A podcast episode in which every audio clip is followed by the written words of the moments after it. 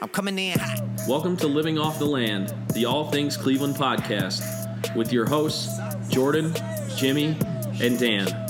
Follow us on social media at the LOTL podcast. Yeah, coming in hot. Coming in hot. Just like the fajita. Like the fajita. I write what I live. Write what I live. My life in the speaker. Life the speakers. I'm nice with the flow. Nice with the Just like the demeanor. Like the demeanor. I'm feeding my fam. Feeding the meter. All right. Hello, friends. Welcome back. Welcome into LOTL, coming to you from Saucy Brew Works in Ohio City. We are right now uh, staged in the uh, little loft area we've got here at Saucy, uh, above the bar area and the tables. Uh, so we are coming to you from their tap room, and uh, yeah, welcome here with uh, co-host Jordan. Jimmy is not here today, so we've got Paul and Steve also with us. Paul, our very, very awesome former co-host. Paul, what's up? Hey guys, how you doing? He's back on the show. and then our frequent guest, the writer of our LOTL Sports Take every week, Steve Stefano. What's going on, Steve? Pleasure to be with you guys tonight. Feeling saucy. You Well, there it feeling- is. There's the first one. You woke up feeling saucy, or Yeah, did you wake up feeling saucy? No. Oh, okay. So it just kind of crept up on you as you know you got here. Yeah. Got it. Jordan, what's up? Not too much, you know. Just enjoying this uh, buffalo chicken dip from Saucy Brew Works. Yeah. Very tasty. Yeah. Got a- has a nice smoky flavor. Is it smoky? Uh, I don't know. It, I can't really tell. That I, that's what I thought. But Paul, what'd you think? You had some. I don't. I don't say detect very much smoke. I wouldn't say smoky, but I think I think I know what you're going for. It's, Yeah. it's fired in the oven. maybe that's what you just And had if- that wood fire. Yeah, Anything for sure. that comes out of the oven always it, it has a Yeah. different taste to it. So I, I know what you're going for. Yeah, it's probably not actually smoky. It's good. It's delicious. Yes, exactly. All right, so uh, yeah, we uh, we just want to thank the uh, fine folks at Saucy. We actually put this together on social media a few days ago. Yeah. We just kind of said, hey, uh, if we showed up with a microphone and some laptops and started recording a podcast, would that be okay? They're And they're like, yeah. sure. So uh, we appreciate the, uh, we appreciate the folks at Saucy for uh, allowing us to come here and record. Uh, come check check them out. They are uh, on Detroit Road in Ohio City, close to um, 25th. So right over. This is West 29th. It's 29th in Detroit. I said close to 25th. Oh, yeah. 25th 's Okay, yeah, right over there. Yeah, yeah. So they're they're on Detroit, Yeah. Detroit and 29th, and uh, real close to, um, you know, all the all the cool spots in Ohio City, but also real close to downtown. So Yeah, yeah. come check them out. Uh, They have a real uh, well. We'll, we'll review them a little more later, but uh, they have a really awesome space too. Um, yeah, Ricky, orders ready? and they they Ricky's orders ready. yeah they alert you when your order's ready over the loudspeaker. So that's cool. Ricky, come on down. I feel like I feel like we now. should give a shout out to our audience too. That's over here. I was gonna get to that. Oh, okay. Go ahead. Go ahead. No, no, Go no. ahead. We'll do let- it. we'll let no, you no, finish. no, no. Do it. Do it. You go, Dan. I'm not prepped. So we'd like to thank Tom and Valerie for joining us tonight. Jordan shows me up and then won't take the baton when I hand it to him. It's okay. That's what I'm here for. That's why Paul's here. Yeah. See, Taking Paul the used to do reins. that, and then we kind of lost it for for a while. We learned that Tom's actually a frequent listener. So. Yeah, which is awesome. ready? Oh, and Mallory's orders. Hey, your order's ready, Mal. Uh, all right, so let's talk real quick uh, about uh, what we're drinking tonight. Obviously, it's Saucy Brew Works. That's the brew of the week. Jordan, what are you drinking right now? I am drinking their Guava Another. I assume that's how you pronounce it. Sure. New England slash hazy IPA. Uh, it's one of the biggest, uh, in my, from what I understand, it's one of the bigger beer trends right now. The hazy New England IPAs. Uh, they're very fruity, very smooth.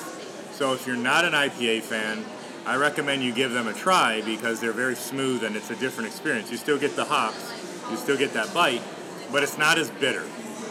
Uh, it's not like a West Coast or like some of those other IPAs that are just like really strong. Um, there's actually two of them here.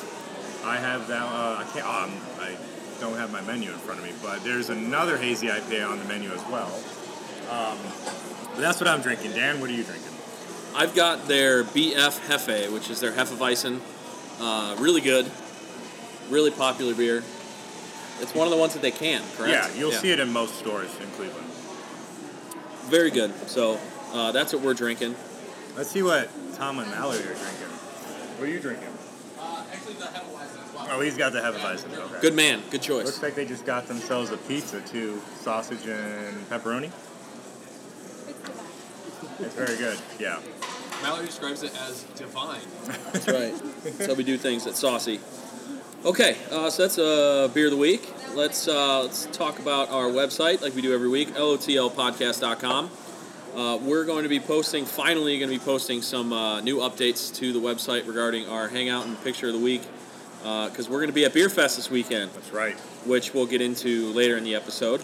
But also, we've got uh, Steve's uh, LOTL Sports Take, uh, which is still up there, the Browns year in review uh, article that he wrote. And then we're going to be posting, hopefully soon, um, Steve's latest piece, which is about Steve. This piece is basically a walk down memory lane uh, through Cleveland sports history, uh, all the trials, tribulations, uh, all the good times and the bad, and it also provides some analysis as to, you know, teams' performance against each other. You know, who's been best in certain time periods: Cavs, Indians, Browns, and which teams have been more stable and which ones are really variable. Um, and if you follow the teams over the last 10, or 20 years, you can kind of tell where this is going. The uh, the Indians have been a lot more stable, whereas the Cavaliers have been just you know big rise and then big fall. So we'll, we'll discuss a lot of that as well in this upcoming month. Yeah, thanks, Steve. Really appreciate that. Uh, this really goes in depth. This latest piece, so you'll definitely uh, want to check that out. Um, Steve, Steve's been doing some really great work for us, so we certainly appreciate that uh, very much. So uh, let's just get in real quick. What we're going to get into in this episode, uh, we're going to talk about this latest Browns article that came out today uh, by I can't remember the guy's name. It's uh, let me pull it up here. Matthew, your order is ready. Seth Wickersham Matthew, order's up. uh, wrote a piece on ESPN.com today that just um, talked about everything that's been going on inside the building uh, over the last six years since the Haslams have uh, owned the owned the Browns, and uh, we'll get into that because there's a lot of stuff in there, and there's a lot of stuff that is pretty fascinating. So we'll talk about that for just a little bit. We will also give our Super Bowl predictions, and uh, we'll talk about the game a little bit. We'll give our actual previews on the Super Bowl next week, uh, but we'll get our predictions out there for you guys, and you can let us know if you agree or disagree.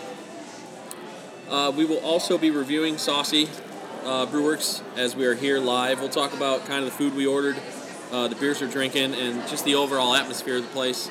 Uh, so we'll get into that a little bit.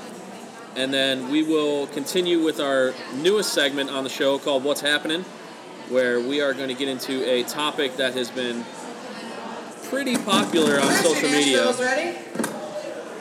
over the last uh, few weeks. Uh, the Fyre Festival. So we'll get into that and the documentaries that have uh, been since come out uh, over the last few weeks, just chronicling the festival and uh, its epic failure. It's shocking failure, honestly. So after that, we'll go uh, to our um, some more of our normal rhythms, the top five of the week and the poll of the week, and then we will finish it off by talking about uh, Beer Fest and uh, how excited we are to be going to that. Uh, it's kind of for people who are going for the first time.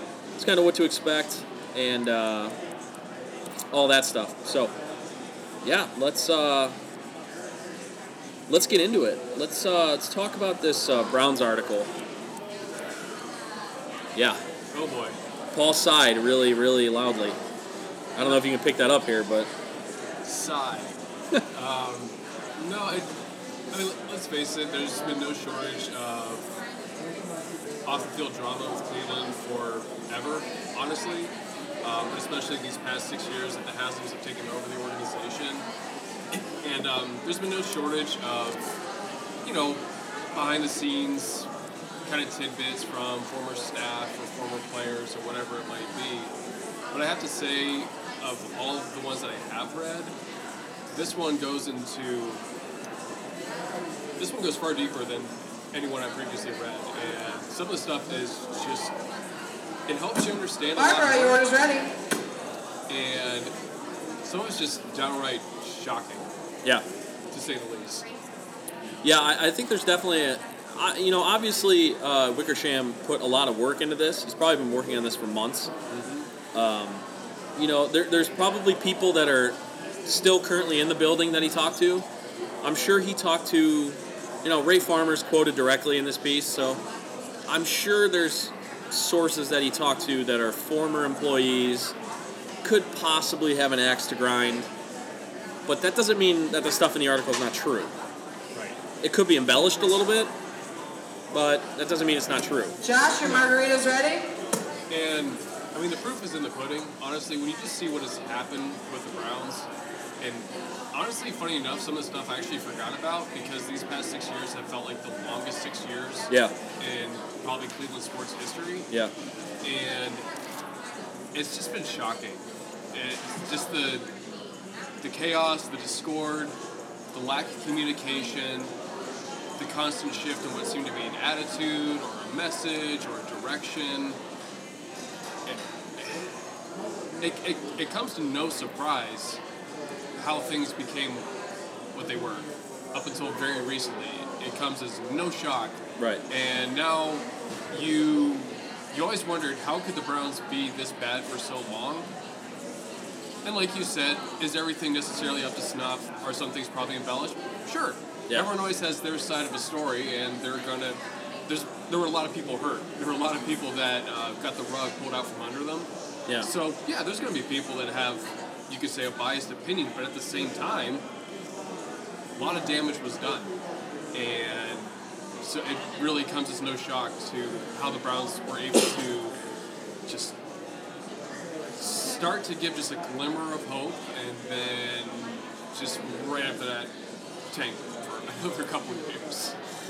Yeah, I, you know, I thought it was I thought it was interesting. It wasn't really surprising, but I did find it interesting that the Haslams declined to um, comment on the story, like like add to it, um, because obviously this is a piece that just posts them in such a terrible light. I mean, as owners, like there, I mean, there's a, there's a there's a part in here where Dee Haslam, Jimmy's wife, says if we knew that it was going to be this hard, we never would have bought the team. Yeah. So it's like they really didn't know what the heck they were getting themselves into, and that showed because of the decisions that they made throughout their short tenure now as uh, Browns coach, where William they've gone through Furtado's ready. what is it? How many coaches have they had since they owned the team? There was So you had I think Chudzinski? they five or- fired Shurmur, They fired Five- Shurmur. so Five Shurmur, six. Chud, Five or six. Pettine, Yeah. Chudzinski, yeah, Pettine, Pettine. Hue, and Hue. now Freddie. So it's Enough, right. it's five because Hue had two years, right? Every other coach was one year. Is that correct? Uh, no, Pettine had two. Oh, Pettine had two. Hue actually went into his third. Hey, Paul, how many coaches is it? Five. Oh, it's five. it's five. I don't know what that means. Wait, but what's that? We'll go with explain, it. explain. Uh, that comes from Jon Champion's call when Netherlands put five past Spain in the 2014 World Cup. It's just a. Oh. It's just the. Oh, it's okay. fine. But um, but yeah, it's. I mean, it certainly didn't. It didn't villainize them in any way, but it certainly didn't portray them No, as being it- the most Right. It just it, it made them look inept, which I mean, it's everybody knew it. right. It's not like it's anything new. and and it's, it's interesting too that while being willing to admit that they were underprepared, had no idea what they were getting into, and quite frankly, quote, did not know what they were doing, Right. how repetitive that got. Uh, not only in just their actions, but also Yeah. how they express that to people, where you start hearing the same thing over and over. It's like, okay, clearly you know that there's something that needs to be fixed, but you don't know how to fix it. Yeah. And quite honestly, the problem was them. Yeah, for sure. So that's it's just interesting to hear because we know people that do that. Heck, I've done it. We know. I know I've got to do Maddie, this. order's ready. I've got to do that. I know I've got to do this differently. And it's the same story time and time again, year after year. And I think also when you're, because Haslam, if I remember correctly, he was a minority owner For the Steelers, yeah. for the Steelers. So you have the benefit of basically taking a backseat to the Rooney family, which has run one of, if not the most successful organization in national football. Yeah, that helped. So no wonder that it you know it doesn't come as a surprise to me when they see this opportunity and they say, "Hey, we know how it's done. Right. We've been here. We see we see how it's done. Let's go do it." But the problem is, you weren't necessarily, as Hue would like to say, driving the bus. Oh God. Oh man, what that guy? this article, like we we already knew this, but this article also just exemplified how full of crap that man was.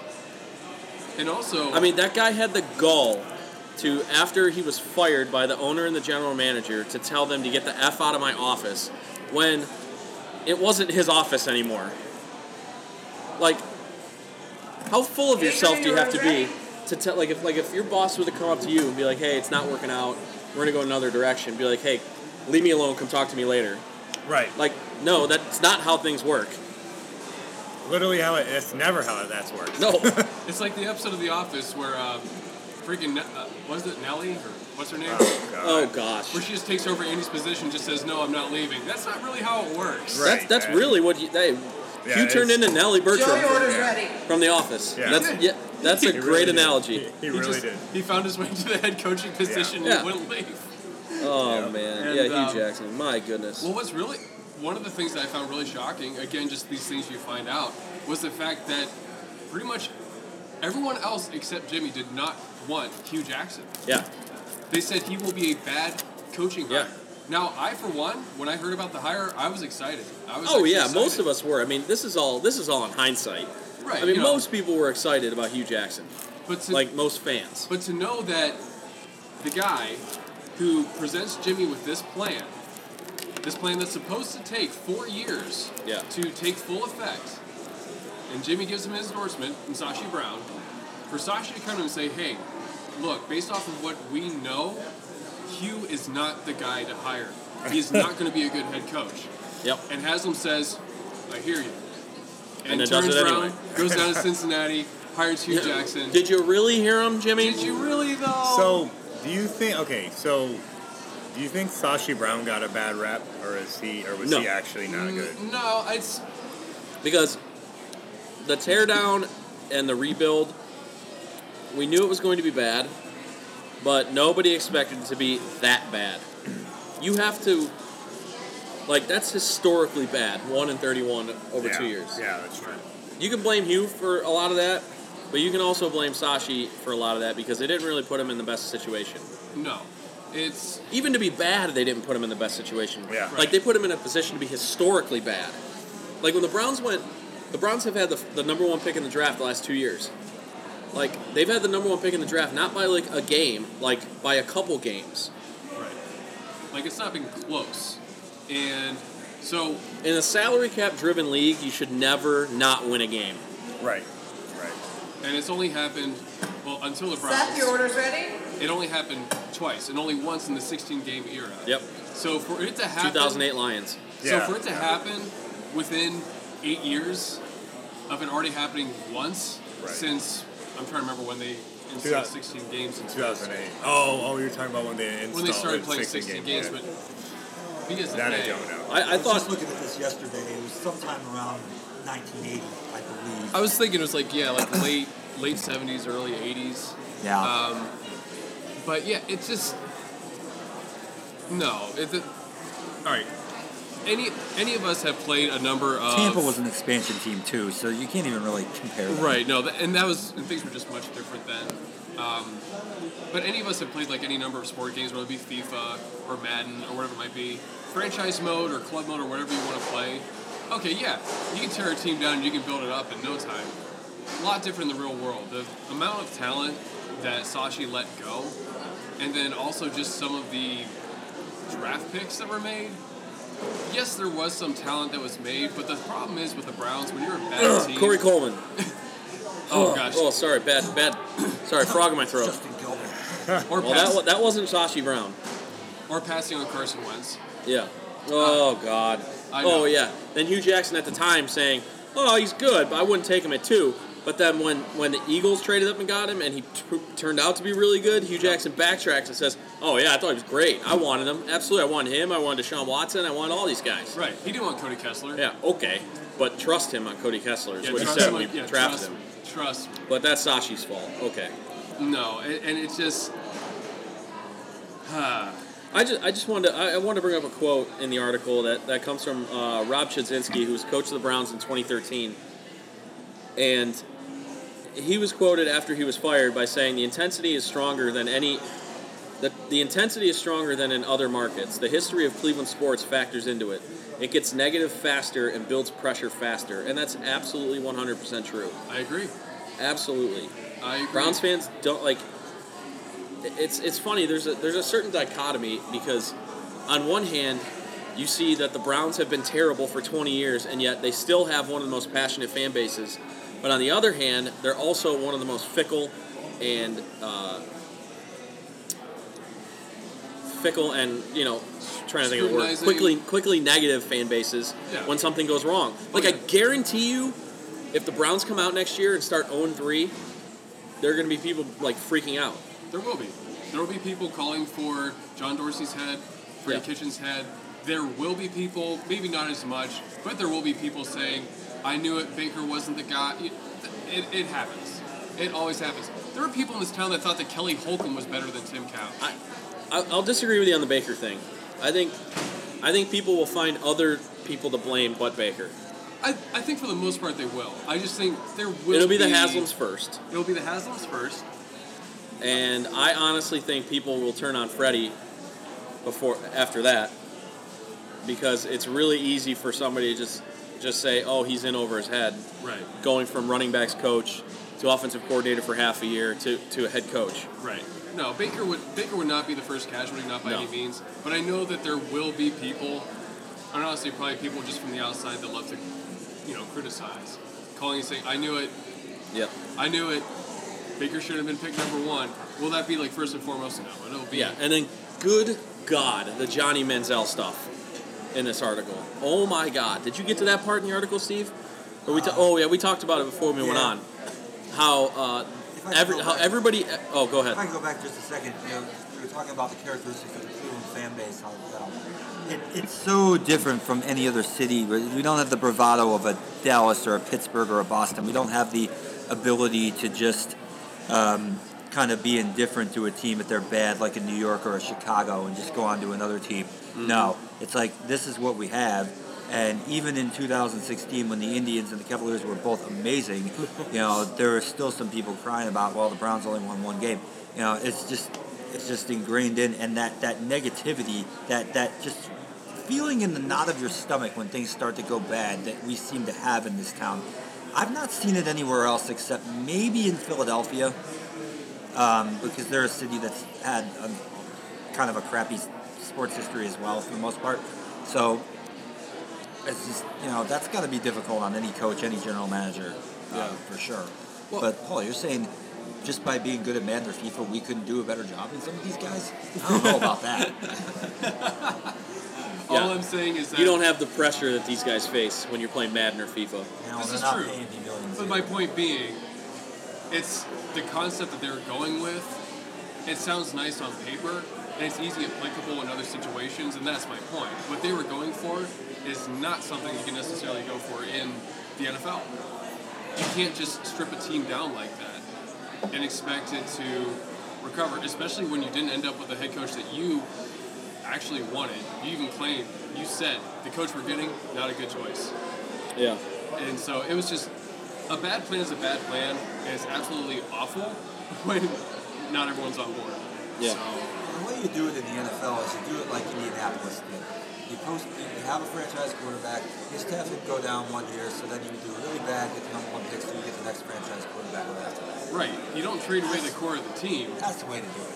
You get the quarterback. And Yeah. So, um, real quick, I mean, I don't want to talk about every single point in this article because we'd be here for three hours, but uh, the Johnny Manziel piece, obviously we know how that played out, but how we, you know, we've all heard the stories about the homeless guy and how it was really Jimmy's pick and blah blah blah. I, I think it it it does well to show how different things are compared to the way they were back then.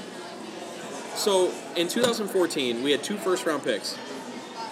We took Justin Gilbert, who the general manager uh, kowtowed to the head coach on that on that pick. That was the guy Mike Pettine wanted. Yep. And then the organization said that we were going to take Teddy Bridgewater. Jimmy Haslam steps in and says, "Nah, I didn't like the way he shook my hand, and I really want Johnny Manziel, so that's who we're going to take." So if you're the GM, don't you put your foot down and say, "No, you hired me to do a job. You're going to let me do the job, or why am I here?" And take your guys. That's not what Ray Farmer did. No. That's what Buddy Boy did. Mhm. Buddy Boy took his guys, the guys he wanted. Yep. When nobody said uh, Baker Mayfield, uh, everybody was saying Sam Darnold. Yep. John Dorsey said, you know, we don't know who Jimmy Haslam wanted. We don't know if Jimmy Haslam wanted Baker Mayfield, Sam Darnold, uh, Josh Allen. You know, we don't know. Mhm. But, but we do know for 100% certainty that Baker Mayfield was John Dorsey's guy. We also know that Denzel Ward was uh, John Dorsey's guy because everybody in the world had the Browns taking Bradley Chubb or Saquon Barkley if he was there. Now he wasn't there, so it doesn't matter. Right. But they took Denzel Ward because that's who that's John Dorsey's guy. And since then, you have John Dorsey who ran the coaching search, where before it was always Jimmy Haslam. Mm-hmm. So right now, I mean, you think about it, this team is as much John Dorsey's as it is Jimmy Haslam's right now, and Jimmy Haslam's the guy that writes the checks. Yeah. That's how much power John Dorsey's had, and for good reason because he's done a damn good job. I mean, you can't find find an acquisition or something that they did that hasn't worked out. Now they gave up a third round pick for Tyrod Taylor, but I, you know, that's a lot. But Yes and no. but right, You know, for for what they were going for, for a team that was coming off 0 16, I'm sorry.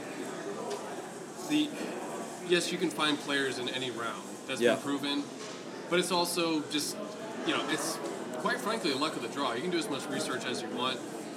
The talent in the third round just usually isn't as steady. Now you're still looking for a solid player there, but I'm sorry, there was no player in the third, just that third round pick that the Browns were going to get that was going to change the organization.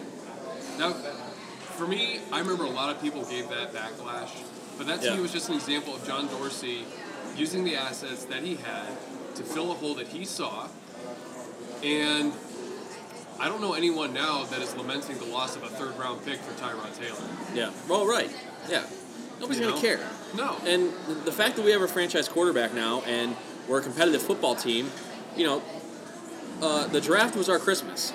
Now, you know, our Christmas is hopefully going to be the playoffs and hosting playoff games from here on out. So, I you know, it, it's definitely going to be a less of an emphasis on the draft. So, a third round pick, who cares? But anyway, that that's uh, that's the. Uh, the gist I kind of wanted to talk about with the article. There's a lot of other stuff in that article. Go read it on ESPN.com. Um, and uh, yeah, it's it's just it, it's a really long article, but read the whole thing. I you you definitely um, won't be upset that you did. Shout out to Seth Wickersham who wrote it on ESPN.com. I'm sure you're out there listening, Seth. Shout out. we appreciate it. Yeah. And don't do what the Browns marketing team did. Oh God, I don't even want to get into that. Read the article and you'll find out what Steve just referred to. so anyway, um, real quick, let's go around and uh, give our Super Bowl predictions of the big game next Sunday. Not this Sunday, next Sunday. I'll go first. Okay, Jordan. Jordan. Rams by a touchdown. Oh yeah, is that just because you don't want to see the Patriots win? Yep. Okay, That's, that's that's, why. Got it. Uh, I'm gonna say. Uh, I don't want to, but I've got to say the Patriots. I. They, I mean, they lost last year, but that's because the Eagles were a team of destiny. I just, There was there was nothing but fate working against the Patriots last year. There's not that going this year. I just think they're to win. Yep. You know, the Rams were the best team in the league in September and October. I just don't. I just don't get that feeling that they're playing their best. I think they were extremely, extremely lucky to get by New Orleans. Uh, everybody talks about the penalty that wasn't called and all that. Um, but the other thing is that Bill Belichick is the master. Sean McVay is the young gun. I just, it's hard for me to take the young coach over the old coach. I- I'm going Patriots. Man, this this is tough. And it's funny what you say about a team of destiny. Another example of that is when Baltimore faced San Francisco. Yeah. I wanted San Francisco to win. but My brother made that point, and I knew he was right. Baltimore was destined to win. San Francisco didn't have a chance. Ray Lewis was about to retire. It was going to happen. Yeah. So in this instance, I, it's amazing what Sean McVay has done. The Rams are loaded with a lot of talent, but against Kansas City, Belichick and Brady and the rest of the crew once again just showed how efficient they can be when it matters most at picking apart and dismantling what many would consider probably the second best team in the league this year, if not the first. Yeah. So I I I don't see the Patriots losing. I don't see it I don't either. This is Tom Brady's fifth straight Super Bowl? Third. Third straight, sorry.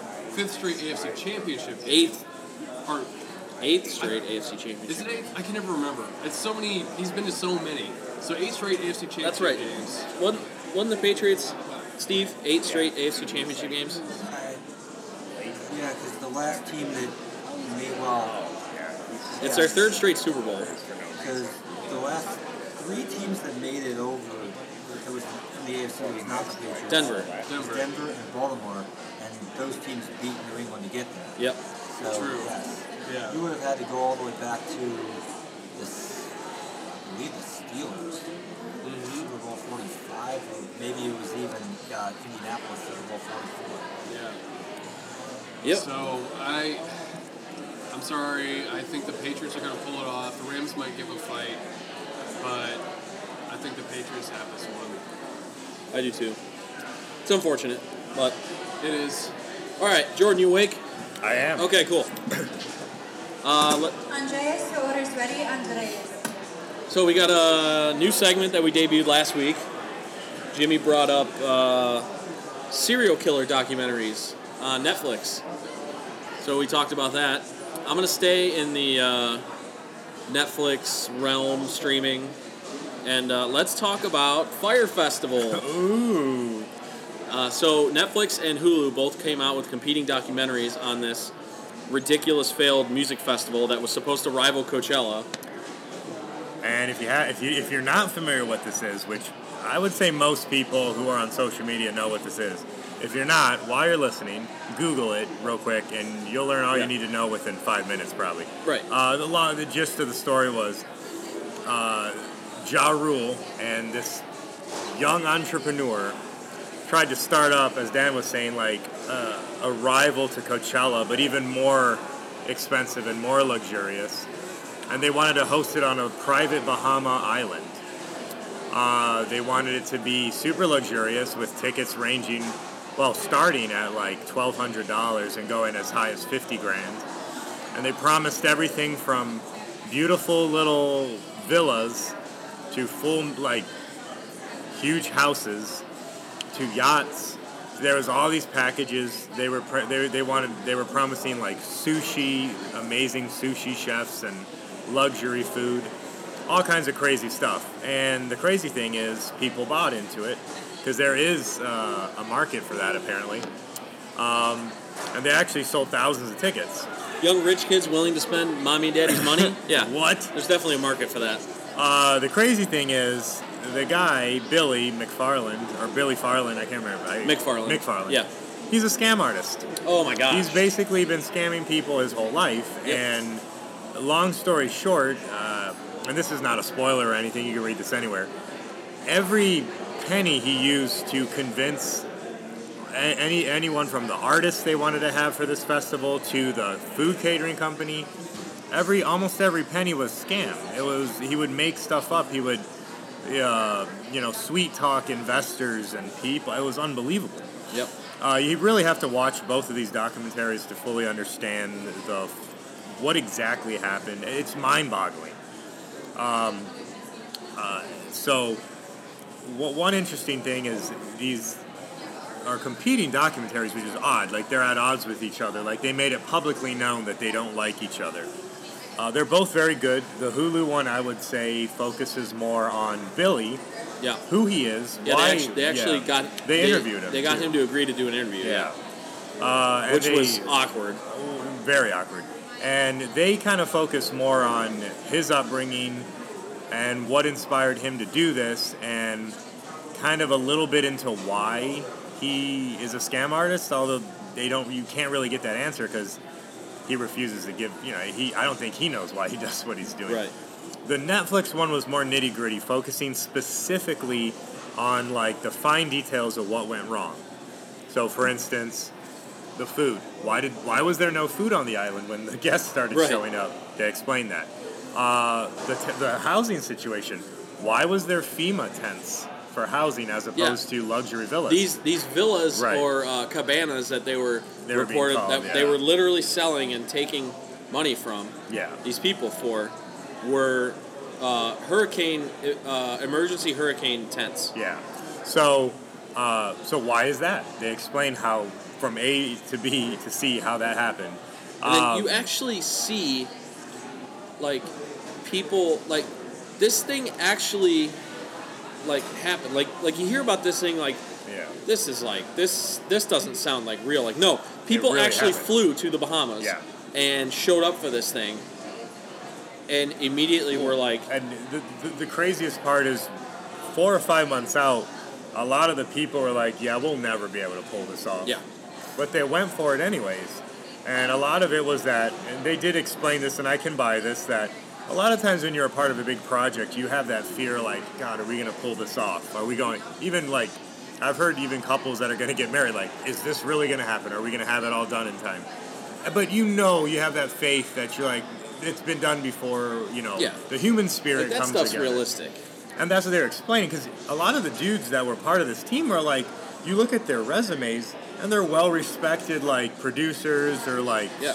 marketing strategists, and you're like, Yeah, but this this world? guy Like- conned them into Yeah. all of this. yeah, Like Well, he was lying to them about promising, funding. Yeah, promising like, oh, you're gonna get paid this much. Uh, Yeah. You know, you're gonna be part of this, and you know, you know, we can't wait to see where it's gonna go from here. It's gonna be bigger than Coachella. yeah. It's gonna, you know, Well, all this stuff. Like it's gonna be the it's gonna be the next Woodstock. the craziest part is he convinced Major Lazer, Blink 182, Good Music Family, which includes Kanye's group.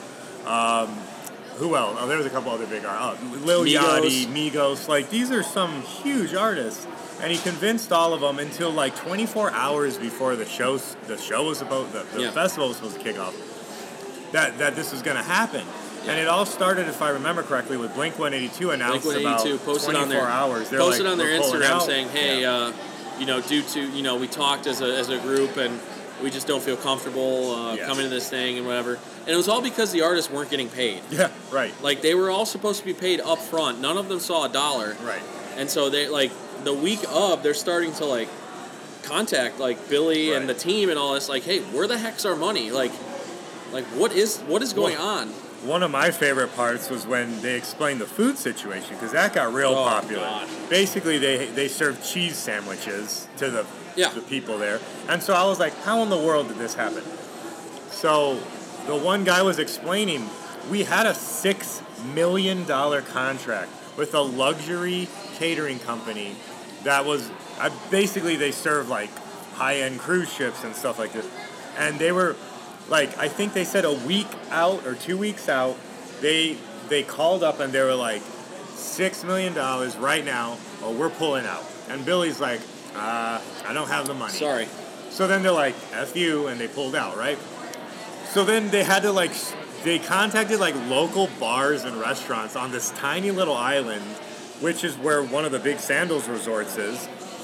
And they contacted them, and they they were like, "What do you expect us to do? Yeah. we can like we only have enough staff and, and food to serve our daily amounts to our to the people here. Like, and the crazy thing is, I didn't know this, but apparently that same weekend, a big boat race was going on. Yes. And for Bahamans, Well, is yeah, it Bahamans or Bahamians? Uh, for, Steve, the, for people how who you say live, what- is it what- Bahamans or Bahamians? it Bahamians? Bah- For Bahamians, this is like their super.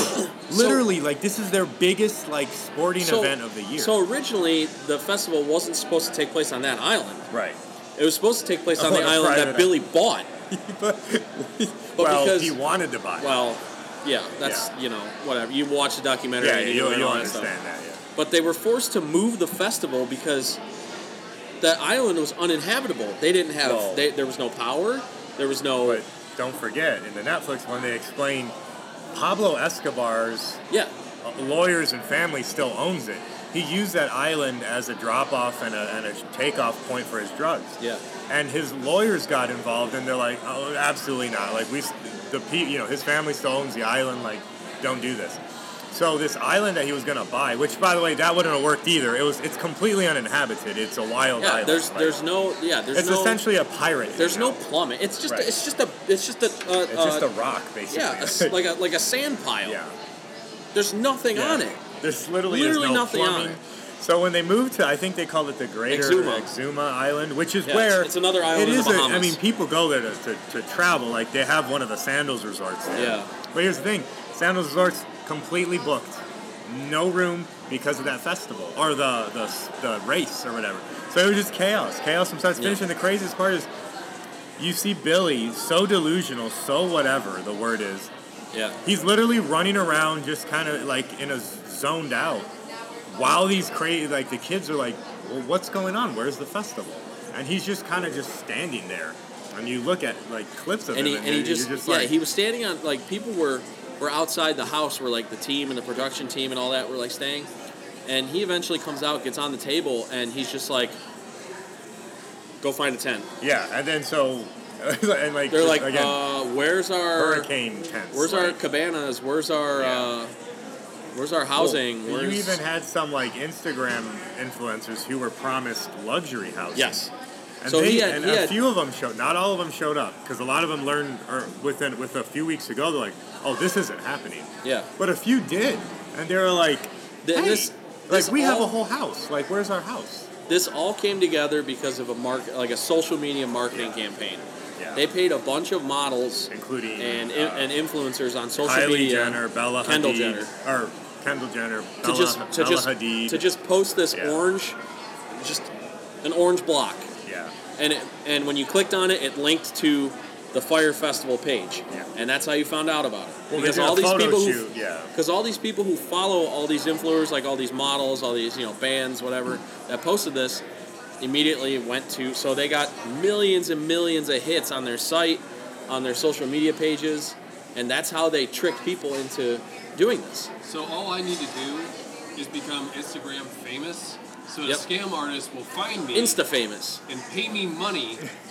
to post a link Well, that to- people will follow to a shoddy to, site. to be fair to some of the, the, the models and influencers, a lot of them honestly were like, "Well, cool, this sounds fun. Yeah, we'll do it." Oh, sure. And they they honestly weren't part of the scam. They had no idea. They literally had I no idea. it. They that, the reason why they didn't show up because a lot of people were like, "Oh, well, they were part of it too." No, they have agents. The agents contacted the Fyre guys and they were like, "Hey, like." You know, uh, Bella Hadid wants to know where she needs to fly in. Where's she gonna stay? Like blah blah blah. And then they quickly learn, oh, this is not happening. Yeah. And so they all pulled out. Yeah, it was chaos. It's chaos. I mean, I don't want to give too much more away because it's long, really long story worth short, uh, Billy McFarland's in jail for six years. six years Yeah. for wire fraud, securities fraud, All kinds of frauds. yeah, all that stuff. He's just a He's, he's he- just an, uh, he's just a con artist and a he's a- sociopath. He's, he's a con artist. Yeah. That's the best way to describe him. sociopath Yeah. to like the highest like. Because he doesn't really seem to have uh, remorse for this. No, he doesn't. He didn't understand why he had to go to jail. They explained that in the Netflix one. He, he literally was like, why am I going to jail? Like, he's like, why would I go to jail? And they're like, oh, because you broke the law, like, multiple times. Because you Like, cost like people millions of dollars. The saddest part in the Netflix one, they explained like a, a, the lady who ended up taking over the food. Like, Yeah. she owns a bar, a- Yeah. like a fun little island bar restaurant. Yeah, on the beach. She's suing uh, Fyre Media for like hundred thousand dollars. Because they, she took They never- fifty grand out of her own savings account They never paid her. to pay her her employees. Because Yeah. they never played her, and she was like, "Well, I can't pay for the screw." food that she she's like, "I can't screw my employees," so she pulled fifty grand out of her own savings account to pay them, and she's like, "This ruined me." She's like, "I don't have savings anymore." Yeah. Like, so yeah, it's it's crazy. There's a lot So of there's still lawsuits. That's why you're going to jail, Billy, yeah.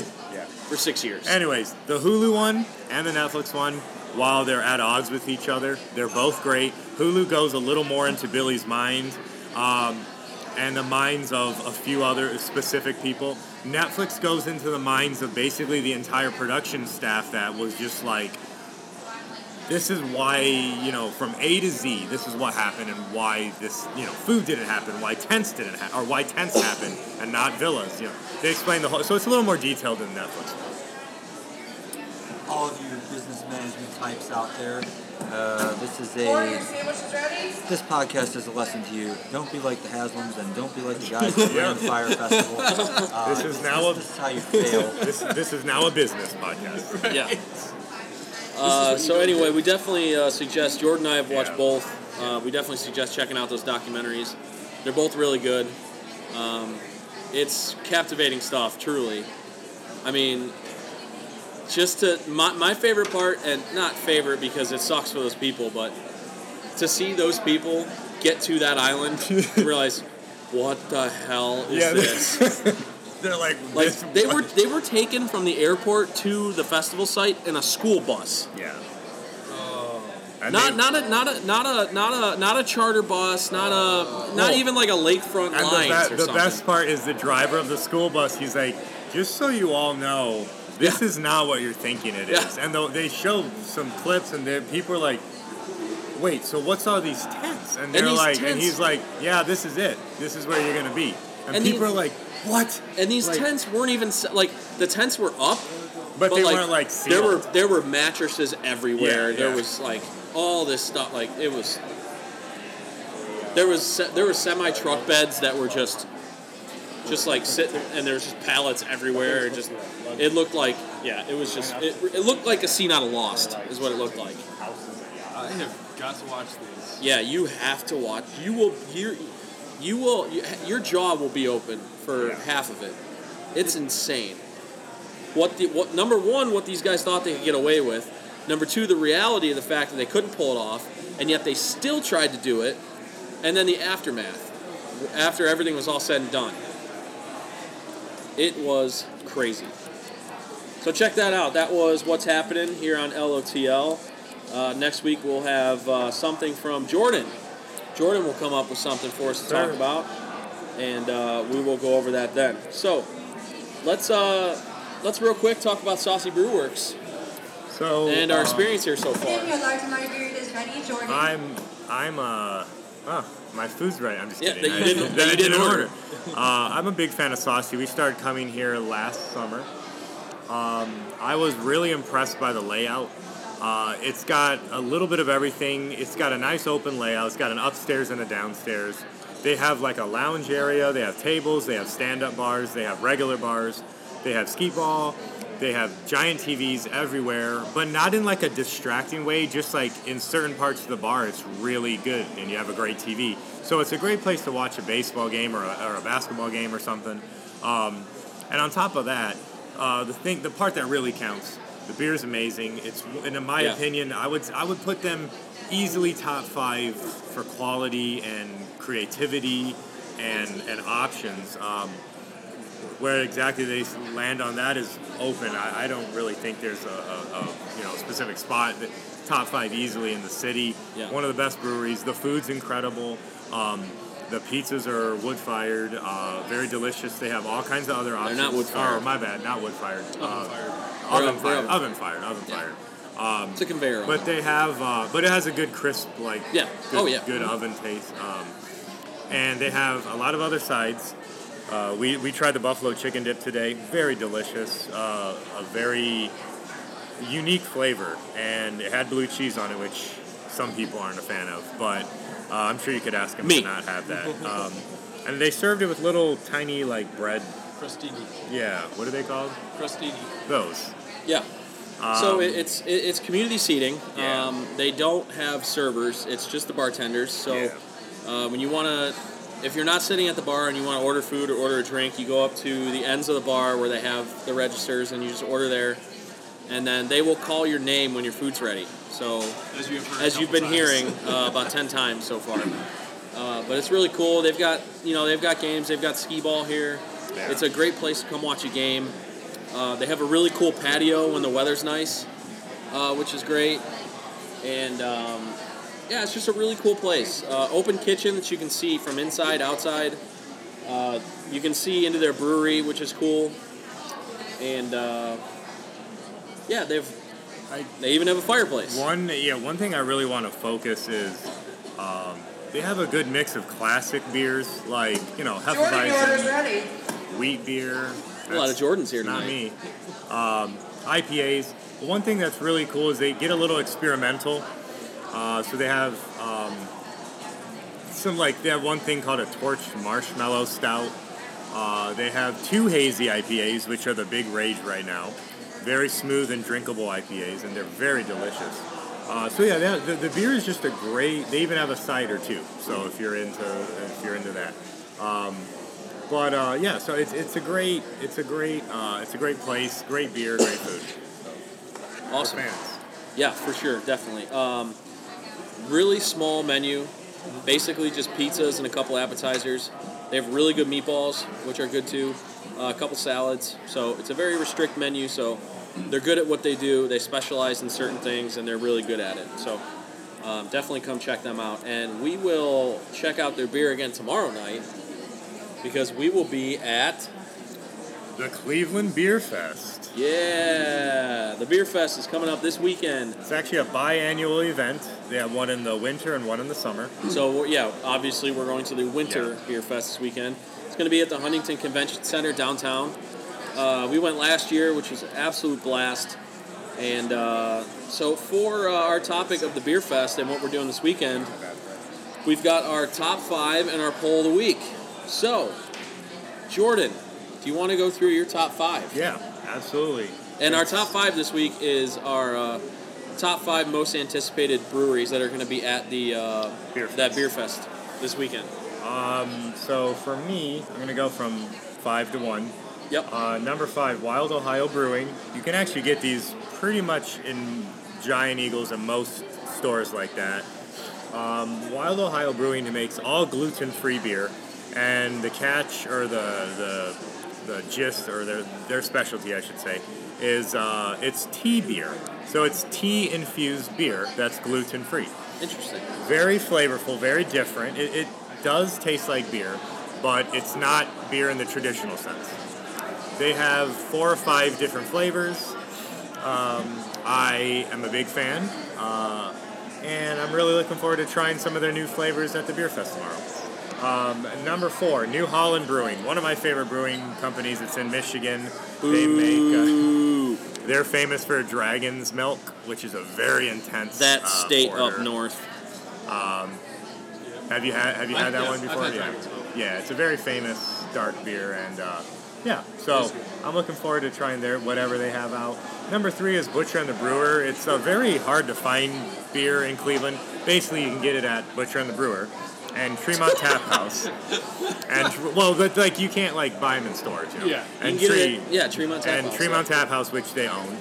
Um, number three, Brick and Barrel, another one of those rare, smaller breweries in Cleveland. In That's the on flats. Columbus, right? It's in the flats. Yeah. Yeah, it's it's on that hill Um, in Columbus. yeah, yeah. yeah, I want to try that so place out. it's a place I absolutely, we all have to absolutely go Yeah. to sometime. They're going to be there, and they're going to have their Rally Possum beer, which Ooh, Browns that's fans, Browns. Browns Yeah. fans should know about the Rally Possum. I love the rally It's possum. a it's a brown ale, so it looks good.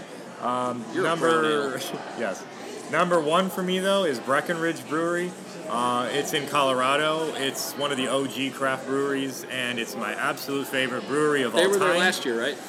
It's uh, yeah, yeah, Yeah. It's my favorite of all time. If you ever see agave wheat or vanilla porter, you should buy it. I guarantee you, you will like those beers. agave wheat is my actual favorite beer of all time.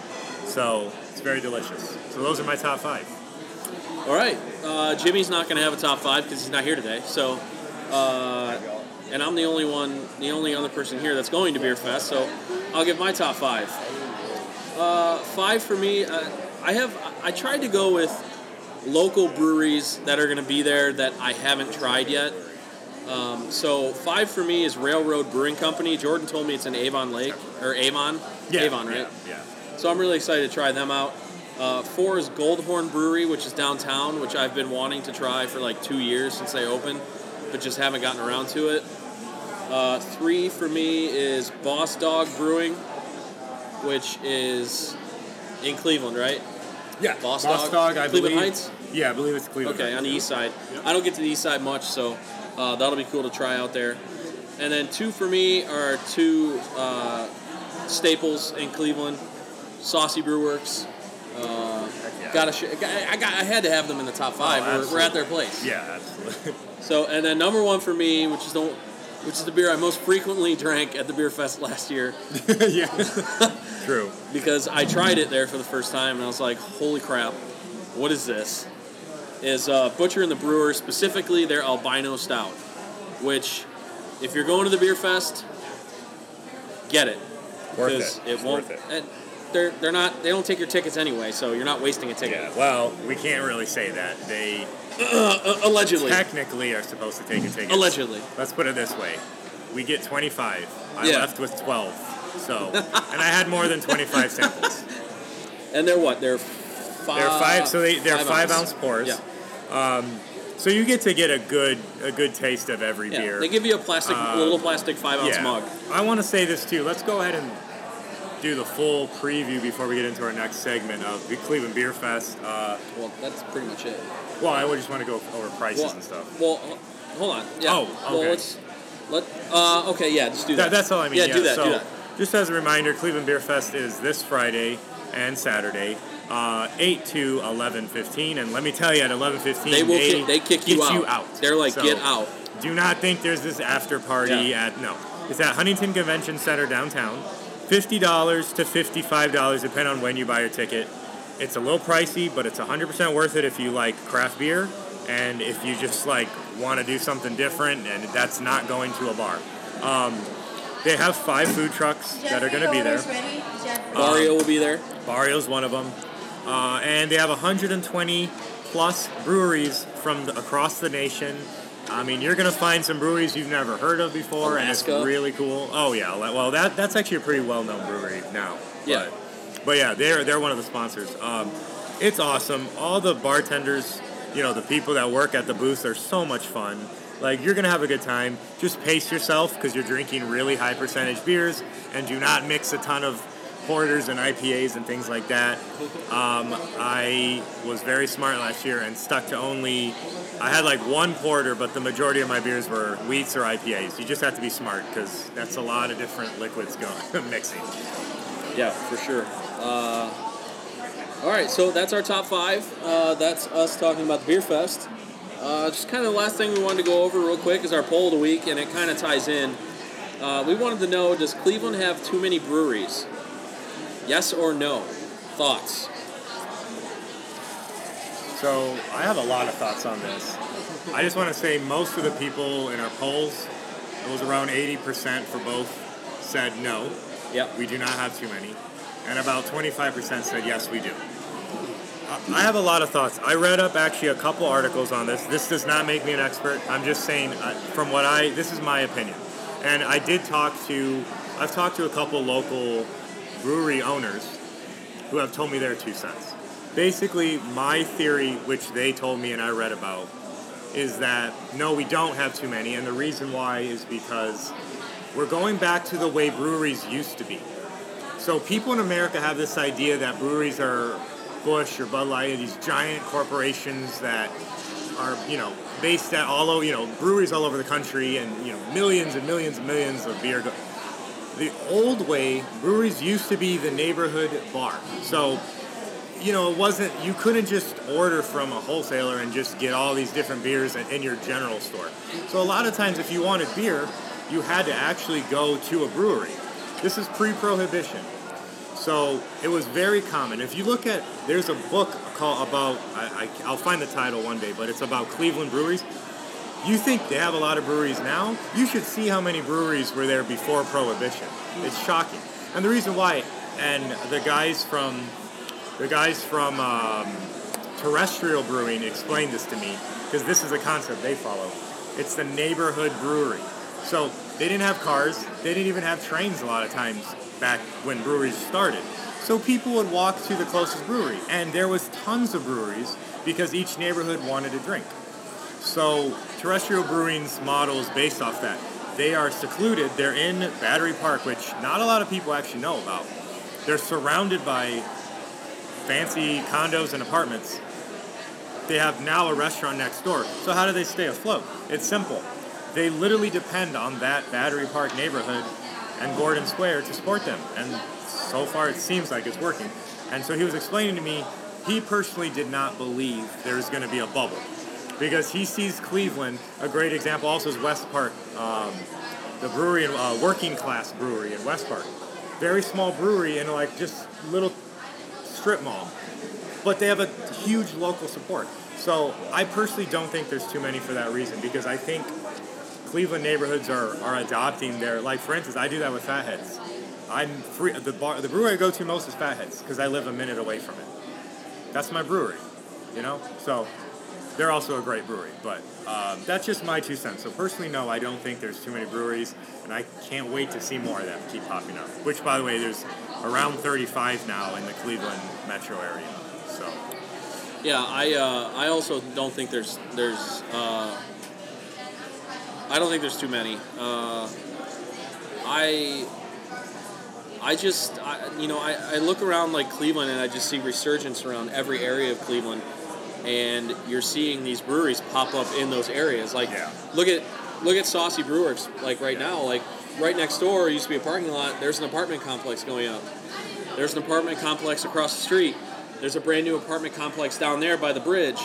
So, as uh, you know, there's this influx of people, especially young people, who are moving more towards the city of Cleveland rather than out towards the suburbs. Right. It's kind of switching like how it was in the 90s and the early 2000s. And with more young people, generally that's more people who go out and drink beer and you know socialize and stuff like that. And there's going to be more more breweries that pop up. But you just look around in this area. There's this place, Saucy.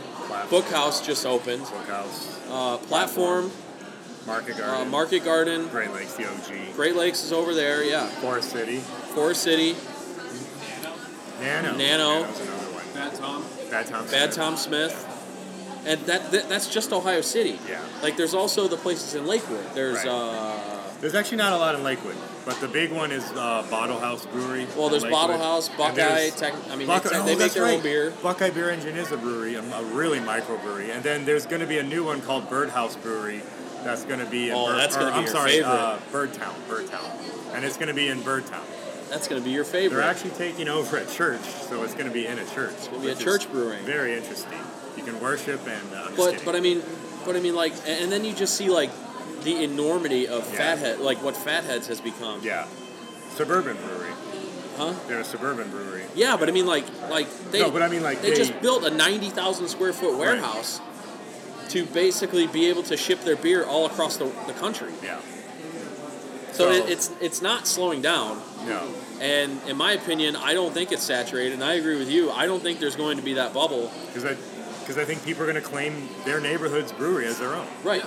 No, I I don't think there are too many, and just tying into what you've said and what these um, like these owners have shared, it's you know we we gravitate towards what we love. Yeah. We love being able to pick a favorite spot, Yeah. and we do that with most often we do that with bars, breweries, things like that, and restaurants, and that's very hot in Cleveland right now. Yeah. Like Dan was saying, you just see all the growth that's going around. Yeah. There's, there's endless. room Cleveland Cleveland's become Cleveland's become one of the biggest uh, brewery cities Regions, in the yeah. country. Yeah. Yeah. They're, And so, they're, they're nation, nationally known now. and no, I don't Well- think there are too many because Paul, I want to get your opinion on this too, because Mallory, our friend, brought this up. How she she said she and her husband are going through the book, the little Mm-hmm. passport book. So they're having a good time checking all these new breweries, right? She told me and us that she's kind of really enjoyed the food aspect of breweries. And obviously, you're a chef, you're a big foodie.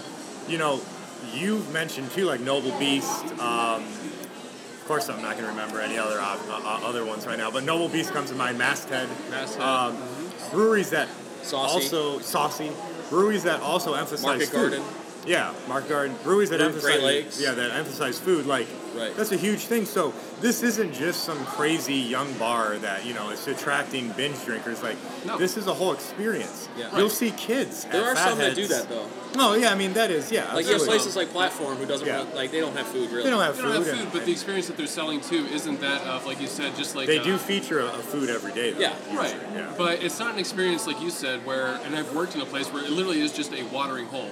It's Right. literally here, come get beer, come get a lot of it, Yeah. and yeah, maybe a window gets broken, maybe a fight breaks out, Yeah. but you can get a lot of cheap beer. No, they they are selling a complete experience. Whether they have food, whether they feature food, Yeah. or you know maybe they just have some snacks at the Well, bar. even the ones that don't have food, so the ones that come to mind, terrestrial platform, uh, Forest City, just around the corner here. uh, Bookhouse, Uh, Bookhouse. They- what about Bottle Hop? But they don't have. Bottle House. They don't Yeah. have food. No, they don't. But what they usually do is, a they either bring food trucks in. Yeah. They'll either bring Or- a restaurant in the actual brewery, Or to they cook allow you fresh. to bring food in. Or like Bottle House is a good example. They Yeah. highly encourage people go to Right. Angelo's. It's right across the street, basically. Bring a pizza. Yeah. Here's the thing. What the thing about breweries is they encourage you to experience something, as opposed to literally just going somewhere Yeah. to get a drink. You're right. They encourage you to experience something, and so with like Tom and Mallory doing a tour, and you know with this little Right. stamp book that you can do, what you Shout end up out doing, Tom and Mal. Shout, Shout out, out. to Tom and Mal. Uh, what you end up doing is while you do gravitate towards your spots, and we love like having our place Yeah. you end up exploring parts of the Cleveland that maybe you don't frequent that often or you never thought to go to. And you end up out there and you're like, oh wow, I didn't know this was here. Right. Maybe it's a museum, maybe it's a park, maybe it's uh, you know some sort of venue. But you end up exploring more of the city. A Yeah. great a great example of that is when we first went to Forest City Brewing. Um, we discovered Duck Rabbit Coffee. There's a Yep. me- there's a meadery also in Which is there. fantastic. Yeah, it is. There's a meadery? meadery also in there.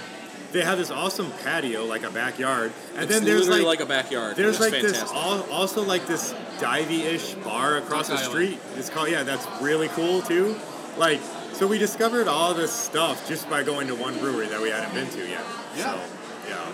No, it's it's it's amazing. It Yeah. it encourages growth. Um, like you said, places that even if they don't have food, they offer opportunities for other people to have food. Um, Terrestrial, they've had uh, oh shoot, oh I'm trying to remember the name of it. It's a it's a, A catering. cheese- a no, it's a cheese catering. place, It's or- um. It's like Mountain Man Biscuit Company or something like that. Yeah. They've had them there numerous times. They do They're- brunch and They're a pop up and they do biscuits and quiche and things like that. So, or there's like, hey, You're a quiche. I am a quiche. Or, hey, there's a great restaurant right across the street, or right next door, or just up Right. the street. Yeah. So, no, I, I don't think there are too many. I think it's great. I think there's room for, I'm sure, many more. And it encourages growth, it encourages excitement, it encourages exploration. Right. So, who doesn't love having, like, their spot? you Right, know? exactly. People will gravitate, and people will also try something new. Yeah. All right. So I would go ahead, Steve. The last word here. Oh, yeah. I think the really big thing to remember is that before the brewery boom that you guys just so eloquently described began, we had a really big boom in the restaurant scene in Cleveland. Mm-hmm. That's true. And it got to the point where true. a lot of people started to say, well, you got Michael Symon, you got Rocco Yeah. Whalen, you got all these, you know, signature chefs bringing restaurants, and now they're competing with the restaurants downtown and with the chains in the suburbs.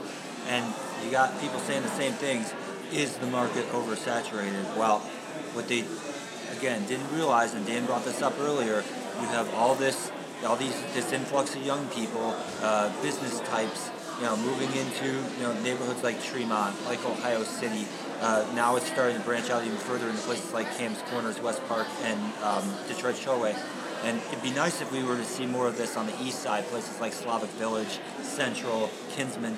Places there, you know, places that if, if you're in the suburbs, you've probably never been to these neighborhoods in Cleveland. But, but I digress. The market, they said the market was oversaturated restaurants. It wasn't. That- They were completely wrong. And I feel like they're exactly, it's exactly the same situation with the breweries. And there's a lot of collaboration too. Oh, absolutely. They all they all support They all work other. together. You get coffee shops and breweries working Yeah. together. You get donut shops and breweries working Yeah, together. Brewnuts. Shout out to Brewnuts. Shout out, Brew Nuts. You also get brewers working together. I feel like every time I'm in a local brewery now, they have a collab beer, Mm-hmm. and I'm like, oh, all right, that's cool. All right, well, thanks, guys. Appreciate the, the talk on that. That was interesting. Um, that's uh, pretty much going to do it. Yeah, Right? Yeah. Yep. I just wanted to run through two events. All real right, yeah, yeah, for sure. Real Fest. Obviously, Beer Fest is the big one. We already went through that. Um, the rink at Wade Oval. So this, if you're into ice skating, maybe you have kids, maybe you just like ice skating. Wade Oval in uh, Cleveland. Is it Cleveland Heights or University Circle area? East Cleveland. So the address is 10A20 East Boulevard, Cleveland. Uh, they have a public ice skating rink. Two dollars to get in, three dollars for skate rentals. Students get one dollar off both. Uh, they also have ice skating lessons available on Saturdays from noon to one. The rink is open East Fridays. Boulevard, where is that? Is that East Cleveland or University Circle? Uh, yeah, that's right in the University Circle. That's what I thought. Okay, that's what University thought, yeah. Goes past the botanical garden Yeah, yeah. the So that area. He's a Um, he's a human road map. There we go. The rink is open Fridays from 3 to 9 p.m., Saturdays from noon to 7, and Sundays from noon to 5 p.m. We're going to drop a link on that, of course, to get more information. And again, this is the third week we've been mentioning it, but it sounds like fun. Winterfest 2019. This is February 9th in Tremont Tap House in Tremont. Free admission, but if you want to participate in the games, of which there's four different options, you have to pay for those. Uh, winners of the games will uh, get some pretty cool prizes, including a night downtown, uh, two tickets to the Indians, dinner at Butcher and the Brewer, um, and then second prize is a $50 gift card to Butcher and the Brewer or Tremont Tap House. Third prize is a $25 gift card to Butcher and the Brewer or Tremont Tap House. Um, other than that, it's just a fun event. They're going to have special winter ales on tap. Uh, and again, it's free if you're not participating in the games. They're going to have food as well to pair with the beer. And that's about it for the events this week. You know, as strange as it sounds, it's the weather is actually not going to be that bad this this coming weekend. You know, they're just talking about cloudy and temperatures in the 20s. I know that sounds cold, but if you think that's cold, do not look at the seven-day forecast. You're welcome. Oh, I mean we're in Oh, we're yeah, it's going to be bad. we're in the middle end of January. This is when it's going to be the coldest it's been all year. Yep. It's we're due for it. It's gonna happen. Brace yourselves. Winter is not only coming; it's here. So Yep. All right, well, that's going to do it for us this week. Uh, thanks for listening. Thanks for checking us out on iTunes or SoundCloud, whichever platform you're listening to us on. Uh, check out our website, lotlpodcast.com. Like we said, we're going to be posting some stuff from Beer Fest this week, uh, this weekend, and uh, we're going to be posting Steve's next article on the uh, Sports Take blog. Uh, so look out for that. Uh, also, check out our social media pages. We'll be posting pictures there as well from Beer Fest. Uh, so check us out at the LOTL Podcast on Facebook, Instagram, and Twitter. And yeah, we will be back next week uh, with our Beer Fest review, and we will dive deep into the Super Bowl. Uh, we'll see if our predictions change at all. And then uh, we will also have a, a new What's Happening segment and a new top five, new poll, and all that good stuff. So appreciate you guys listening. Thanks a lot uh, for Jordan, for our old co-host Paul, for our LOTLpodcast.com correspondent Steve, and for Tom and Mal for hanging out with us. I'm Dan. This has been Living Off the Land, and uh, we will catch you guys next week. Jimmy will be back, so all you millennials out there, he'll be back. So we'll catch you guys next week. See ya later. Coming in hot.